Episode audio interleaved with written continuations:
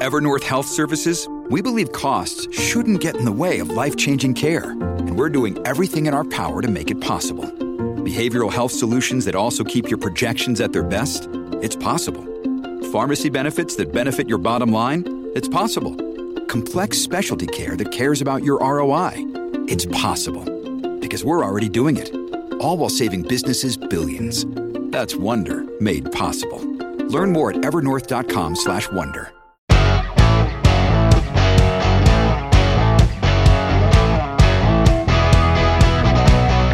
Coming up on today's show, if nothing else, this papal visit is expensive and it is a huge production. We'll speak with one of the people closely involved in the planning. Inflation reaching highs we haven't seen in 40 years. How many times have you heard that? And researchers say extreme heat can make mental health problems even more severe. Marion Haggerty-France, the Alberta site coordinator for the Archdiocese of Edmonton, has time to join us this morning because this is a big deal. Marion, thanks so much for your time. I appreciate you joining us. Thank you for having me. Happy to be here. Of course, we're talking about the papal visit that kicks off this Sunday, which is just a massive operation. But give us some idea of how big of an operation this is. For example, how many different agencies and groups have you been coordinating with in putting this all together? I don't even know if I know that exact number, Shay. And believe me, it is many, many, many organizations. It is many orders of government, everybody from the local, the provincial, the national, the Indigenous organizations nationally, with the AFN, with the Métis National, with the ITK at the national level, with the local treaties here in Alberta, the Métis Nation of Alberta, the Métis Settlements of Alberta, the local Métis associations, the City of Edmonton, all of the resources. It is just an incredible amount of people. And honestly, I probably don't even know everybody because there's work happening that just needs to get done. Yep. And people are making it happen, and I think that's the gift that Alberta as host is just making an incredible difference to healing and reconciliation, frankly. And it's relatively speaking, it happened fairly quickly, right? Like to plan an operation like this, you would typically probably years of lead time. Didn't have that in this situation. So has it all been pretty compressed? It has been very compressed, and but, I'm a believer that there is nothing like a deadline to focus the mind. So normally organizing a papal visit would be, 18 months to 2 years, and we've had less than 4 months. Yeah. I think we've got a lot of thinking, planning, contingencies, and we hope we've got it roughly right. But that is ultimately our goal, is that we know there's going to be hiccups along the way. But, this is something that is so historic a visit that everybody, I hope, will have the spirit that says we've just got to get this roughly right versus perfectly wrong. And we just have to have patience with one another as we get through these important few days ahead. That's what I wanted to ask you, because I know there are so many people who are anxious to be involved, to be part of this momentous occasion. There's people traveling from all over Western Canada, Northern Canada to come here. What's the message to, people in the community, not involved in planning, not involved in anything official, that just want to be part of this? Like, you can't just drive out to Muskoseepi and find a place to park and be part of that, right? I mean, what are you telling the community, the people of Alberta? We are telling them that obviously these events, the priority people we wish to be in attendance are those elders, survivors, knowledge keepers, young people in leadership in those Indigenous communities, particularly at Maskwacis and Lac Ste. Anne. But we are hoping people will register for the park and rides, register for tickets, just so we have an idea of how many are coming. We really do not wish to be turning anyone away in those special categories. Yeah. These people have waited a long time, and we really want to ensure there's place for them at those Muskoseepi and Lac Ste. Anne, and we're hoping that will happen. We because of the limited capacity at both of these events, we're really asking that everyone choose a park and ride to get to these events, because there will be no parking on site. And unlike other major events where there's a special guest, when the Pope arrives, it'll be really hard to get people in. It's not like people can arrive late. Okay. So it's not like going to church where you can be a few minutes late. This is the Holy Father. We need everybody in place, and that's just so important. So, what about tickets to Mass? I know that there was going to be a block on Monday, and then the reconsideration was made to try and make sure that it got to the elders. As you say, that seems to be the focus here, as it should be. Has that been dealt with? Because I know there was confusion around how to operate smartphones in some cases and all the rest of that. I mean, again, another wrinkle, as you say. There's going to be bumps. How's that one going?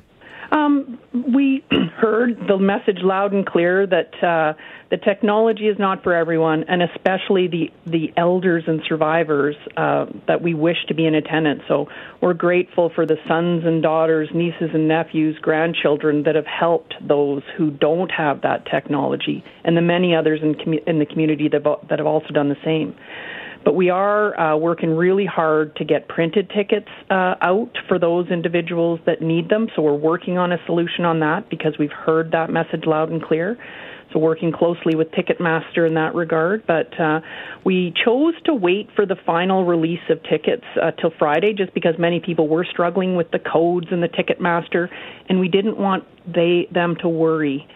We wanted to ensure that we were giving them the time and space and just to take any sort of worries we had away from those who thought they weren't going to get a chance to get a ticket. So we also know that there will be a limited number of tickets available for those who simply just couldn't get a ticket through the online system and weren't able to have access to the supports for someone who could get that for them. So we are really trying to say this is for you, our the Indigenous people, so please, we'll find a way to get you to the places you wish to be, and we hope that'll happen.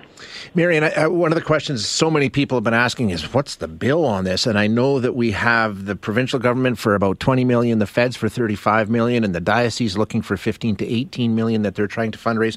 Is this another example of, like you said, you don't probably even know of all the different agencies that are involved? Do we even have a way of putting a price tag on this? Because it seems there's so much money being spent and so many things going on. You know, I would say you're right. There probably is a lot of money investing in this, but in my opinion, and I think the opinion of many, we can't put a price tag on healing and reconciliation.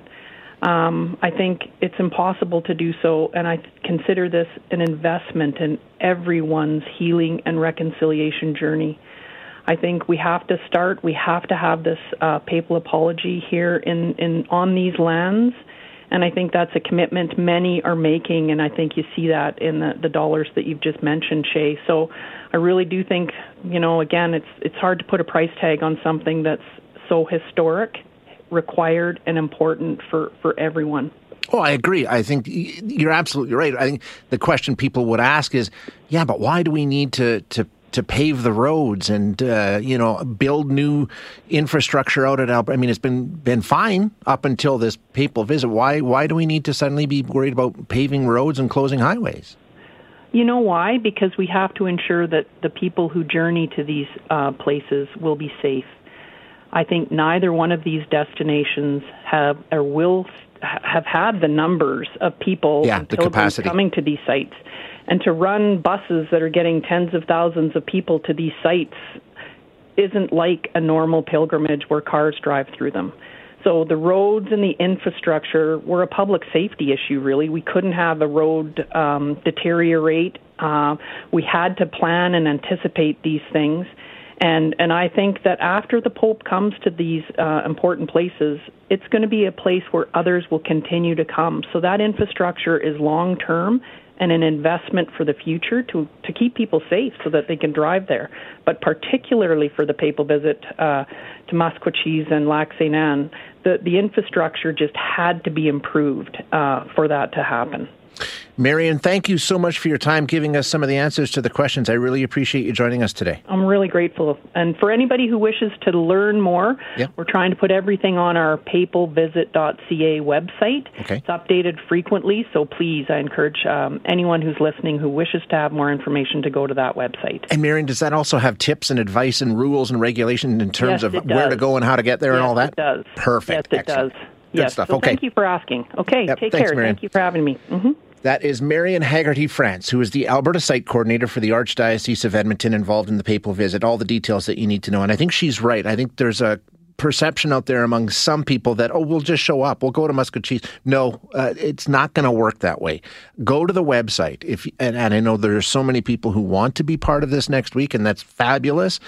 If you don't do it the right way, I think it could be an extremely frustrating experience. So check out the website, papalvisit.ca, I think she said.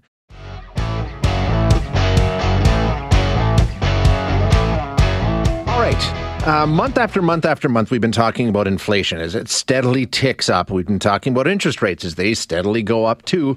And every time we report the numbers around inflation, they're always described as higher than we've seen in 40 years. It hasn't been like this since the 80s. And it's true, it hasn't. So what was going on back then? Are there similarities? Are there differences? Can we draw any parallels? We're going to chat now with James Orlando, a senior economist with TD Bank. James, thanks for your time. I appreciate you joining us. Happy to be on. Thank you. Okay, so let's sort of put the parameters in place here. We're talking about 70s and into the 80s, right? That's when we saw really high inflation. First of all, how high did inflation get? What kind of numbers were we talking about then? Well, when we compare it to that time period, so there's two time periods of really high inflation, two real peaks that happened, one between 1971 and 76, and another time period from 1977 to 83. In both of those time periods, inflation got above 12% on a year-over-year basis. So compare that to the 8.1% that we got this week.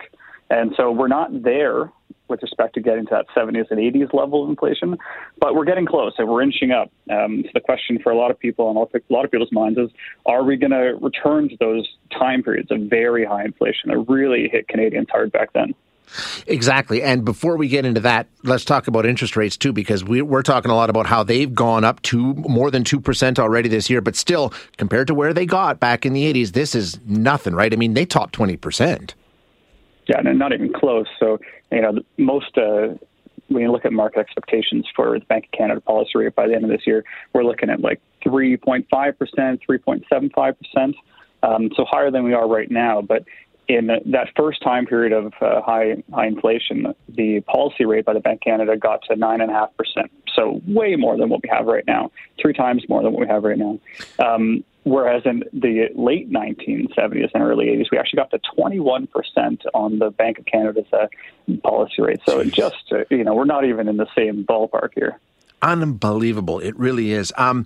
Okay, so let's talk about the similarities. I mean, there's so many different factors that go into what contributes to inflation like this. Are there similarities between now and what we saw back in those two inflationary periods in the 70s and 80s?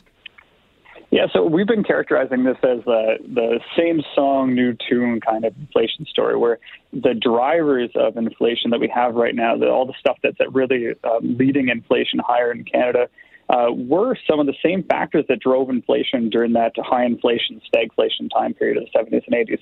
And what I point to is the fact that we had a big surge in food prices and a big surge in transportation prices. And when I say transportation, the big one in transportation is gasoline. So, prices at the pump. And so anyone that's either gone to a grocery store, I'm assuming, you and I both have, mm-hmm. and pretty much all of your listeners have, and everyone that's driving by gas stations is seeing the prices changing pretty substantially. And those were, in fact, the exact drivers of inflation that we saw during the previous time periods. And so although inflation isn't as high and things aren't as bad as what we had back then, they are the same factors that are moving. And these are very emotional factors for people.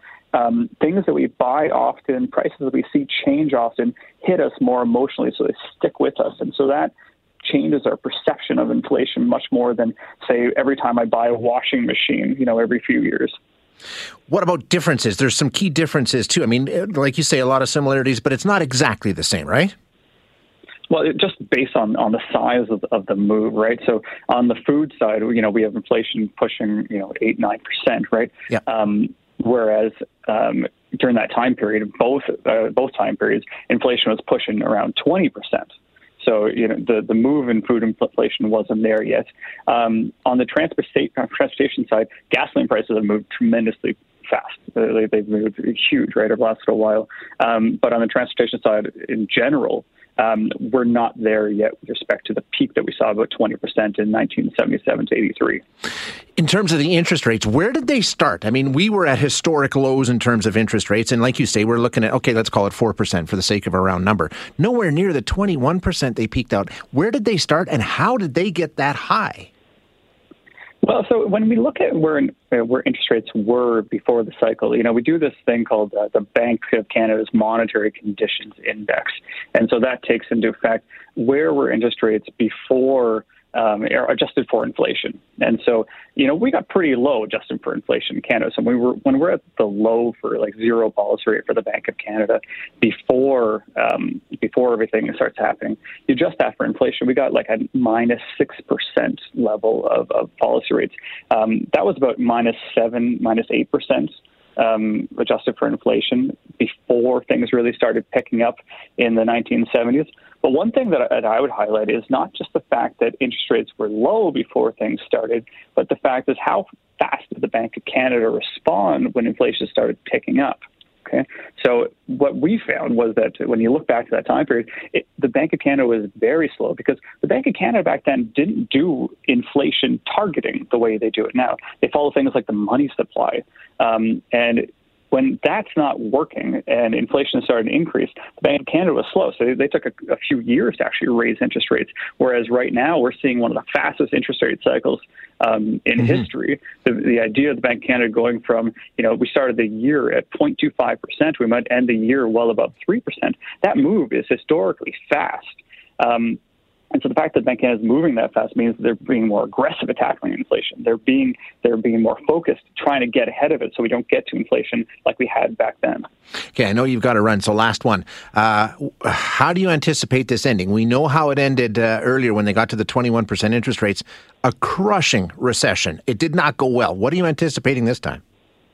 Well, not just a recession in the 70s and 80s, but the fact that we actually, during the different cycles we actually had three different recessions in Canada, like three different episodes of recession. So pretty significant for what's going on. The one thing we have going on for us right now, as I mentioned, is the Bank of Canada is moving very fast, trying to get ahead of this.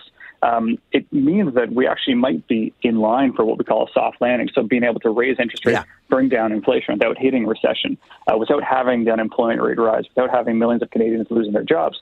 And that's important. The fact that the Bank of Canada is moving so fast, it could potentially avoid that scenario. And the other factor is that a lot of the drivers of inflation right now, as I mentioned, food, fuel, these are external things. These are supply-driven. They're geopolitical-driven. So if we actually start seeing a turn in some of these factors, which, you know, we might be getting evidence of that right now, a lot of the Bank of Canada's job will be done for them, and they will be able to not raise rates as much as, you know, you would think when you have 8% inflation. And you might be able to have less of an impact on the overall economy and get that soft landing, get more of an easier situation for Canadians, such that you don't have to inflict so much damage on the economy to get inflation down.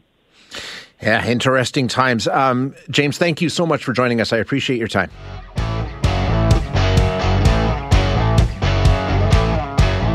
Healthcare researchers, this is global, talking about the effects of high temperatures on mental health, and not just by putting you in a bad mood. No, much more serious than that. Basically, it's a culmination of 10 different studies from a number of countries all around the world talking about a number of different factors. Extreme heat and humidity linked to heightened symptoms in people with depression, generalized anxiety disorder, bipolar disorder, a study out of the UK that linked high heat to higher suicide rates, one in Australia that said for every degree increase in the monthly average temperature, mental health-related deaths increased by 2.2%. So there's a lot of evidence and a lot of science around the fact that they're very closely linked and they have a dramatic impact on each other. So to find out more about this, we're going to chat with Katie Hayes, who is a senior policy analyst with Health Canada. Katie, thank you so much for joining us. I really appreciate your time. Thanks for having me. I'm really grateful to be here. Now, I'm sure some of the things that we're talking about, all of the things probably that we're talking about are really no surprise to you. I mean, you've been part of Made in Canada reports on this very subject, right? That's correct. Yeah, we released in February of 2022, we released Canada in a Changing Climate, the National Climate Change and Health Assessment. And for the first time, we had a dedicated chapter on the impacts of climate change to mental health and well-being. And What are we finding in our country? What kinds of reports? Is it the same things that I mentioned earlier with, more depression, more suicide, all these sorts of things? What are we finding in Canada? Yeah, well, in particular with extreme heat events, you've nailed it. Just in terms of the evidence you synthesized, basically seeing increased in depression, increased rates of suicide, also general anxiety disorder, cognitive impairment, and increase in violence and suicide. The other important thing to think about when we're talking about extreme heat is that those who are at greater risk are those who are already experiencing poor health outcomes, whether that's physical or mental health outcomes. So that's one of the big things that we also highlight is who's at greater risk. And we know that those who are at greater risk are already experiencing health inequities, including those with pre-existing conditions and are elderly. The chapter also looks at things beyond extreme heat. It looks at wildfires. It looks at flooding events. It looks at hurricanes, which are less prevalent here in Canada, but they still exist. And all of the mental health outcomes that can occur with that. But we also focus on what people can do about it. How do we adapt to a changing climate and protect our well-being? Is there a physiological reason? Have we determined why? I mean, why the two go hand in hand in certain terms of, you know, increased humidity and heat, for example, causing increases in depression? Is there a physiological reason? There's a number of reasons. So it's physiological, and I'm not a physician, so I can't speak to the exact physiology, but there are physiological components. But there are also behavioral and environmental components as well. And some of the behavioral things to consider is that, you know, people who have severe mental illness, they may not be able to access or may not be as aware of adaptive behaviors like taking more water in, increasing their fluid intake, or, you know, protecting oneself in the heat, or, you know, wearing appropriate clothing during a heat wave, for example. So there are also the behavioral components that we need to consider as well. And as well, the type of care that people are receiving. You know, maybe they are isolated and don't have access to neighbors or friends or communities that are looking out for them. So that social component as well is important to keep into context that could, you know, exacerbate people's mental ill health outcomes during these heat waves. One of the things I found is the fact that one of the most common, probably the most common form of medication that we take to treat mental illness and depression, SSRIs, actually heat has an impact on how effective they are, right? Exactly. So you've hit the nail on the head, and we described this too in the chapter that I mentioned on mental health and the health and well-being of Canadians, is really that medication storage. So the medication that people take for psychosis, for example, it can affect people's ability to regulate their body temperature, so to thermoregulate. And also, if that medication isn't stored properly, that can have an effect as well on its effectiveness for the person who's dealing with the condition.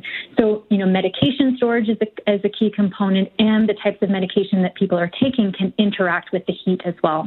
Is that like, I know you get all kinds of different messages when you get any medication, the whole list of possible side effects and all the rest. Is that included in what physicians and pharmacists are giving patients who get SSRIs? Are you told, hey, if it gets really hot, you might need to do things differently? That's out of my scope, my wheelhouse. I do believe so, that it is on there. I know that there has been communication in the U.S. and in Canada where there is communication about the types of conditions that can interact and affect the medication's ability. So, again, outside my wheelhouse of what is actually being done, but agreed that it is something that is part of, you know, the list of recommendations about how to properly store and take the medication during periods of heat. Yeah, very interesting. So what do we do? I mean, what's the solution here? Like with so many things around this topic, I guess it's about adaptation, right?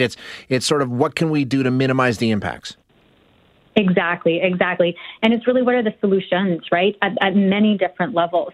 So at the individual level, one of the biggest things that a person can do is know your neighbor and have a social network. And that can be challenging for people with mental illness, right? So making sure that there's communities of care, particularly during heat waves, checking in on people who you know who may have mental health conditions or who are at greater risk of experiencing this heat exposure and the poor mental health outcomes that occur with it. So checking in on people, making sure that they have access to cooling environments and or that they're aware of the impending heat wave or the heat alerts and the type of resources and responses that they can take. And so that's one key important piece. But of course, for anyone who's experiencing distress or, heightened anxiety or mood and behavioral disorders, accessing mental health care. One of the key things that has come out of the pandemic that the Canadian government has put forward is the Wellness Together platform, which is freely accessible and available 24 hours a day, 7 days a week, mental health care online and via phone. So knowing that you can reach out to speak to a mental health care professional when you're experiencing these types of outcomes. So there are many solutions that need to be, put into the foray at the individual level and at the community level and at government levels as well to really support people through all of this. It's a really interesting subject. I appreciate you coming on and explaining it to us a bit, Katie. Thanks so much. Thanks for listening today. To hear any of our other interviews, you can find them wherever you find your favorite podcasts. And if you like what you hear, don't forget to rate and review us.